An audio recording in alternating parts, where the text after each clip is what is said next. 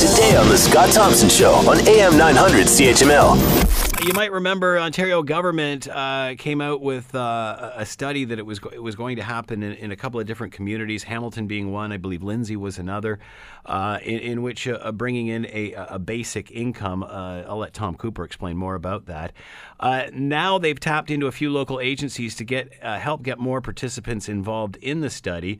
as of last month, the government had mailed out about 14,000 basic income application packages to randomly selected households. that being said, uh, rumors are floating around. Nobody's biting on this. Uh, don't know if that's the case. Don't know if it's a case of lack of education on this. Let's bring in Tom Cooper, Director, Hamilton Roundtable for Poverty Reduction. He is with us now. Tom, thanks for taking the time to join us. Hey, it's Scott. How you doing? I'm doing very well. Thanks again. Uh, your thoughts on this? First of all, let's get some clarification.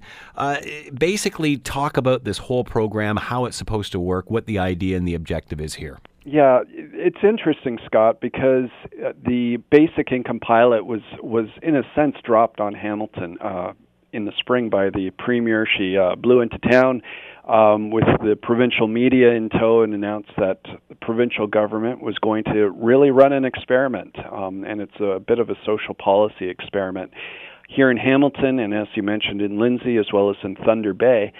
So 4,000 people across the province uh, for the next three years will be given the opportunity to participate in the basic income pilot. And, and that basically means they will get an assured income with very few strings attached uh, of uh, about $17,000 a year if you're, if you're a single person. And uh, they'll be they'll be able to I think monitor um, some of the uh, benefits of, of receiving that income, and it could potentially go to people who are currently working, um, maybe working several part-time jobs, but just not able to uh, to escape that cycle of poverty. Uh, it could go to people who are currently on provincial social assistance programs, and as you and I have talked about many times in the past, Scott, uh, social assistance is woefully inadequate. Uh, single person on Ontario Works uh, today receives about $706 a month to live on, and that's supposed to cover uh, rental housing and food and utilities and uh, being able to move around the community and be able to afford a telephone. Um, so, unfortunately for them, often the numbers don't add up. Um, so, basic income is about twice as much as as that. It's uh, uh, around $1,400 a month.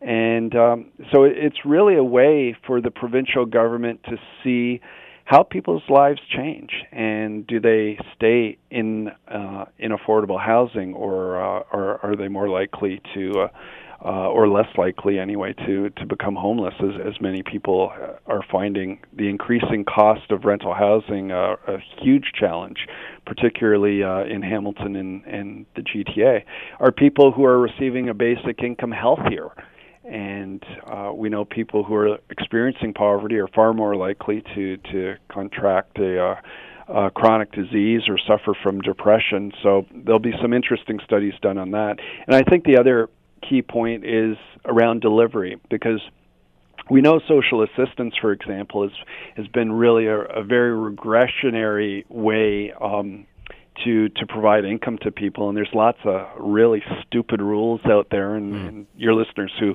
have been on the system could probably attest to this. But um, uh, a basic income again has very few uh, strings attached. Uh, you get so this is a combination of a lot of different services bundled together. Uh, those, those, taken away, and and this sort of is a basic means to survive. Exactly. Mm. Yeah.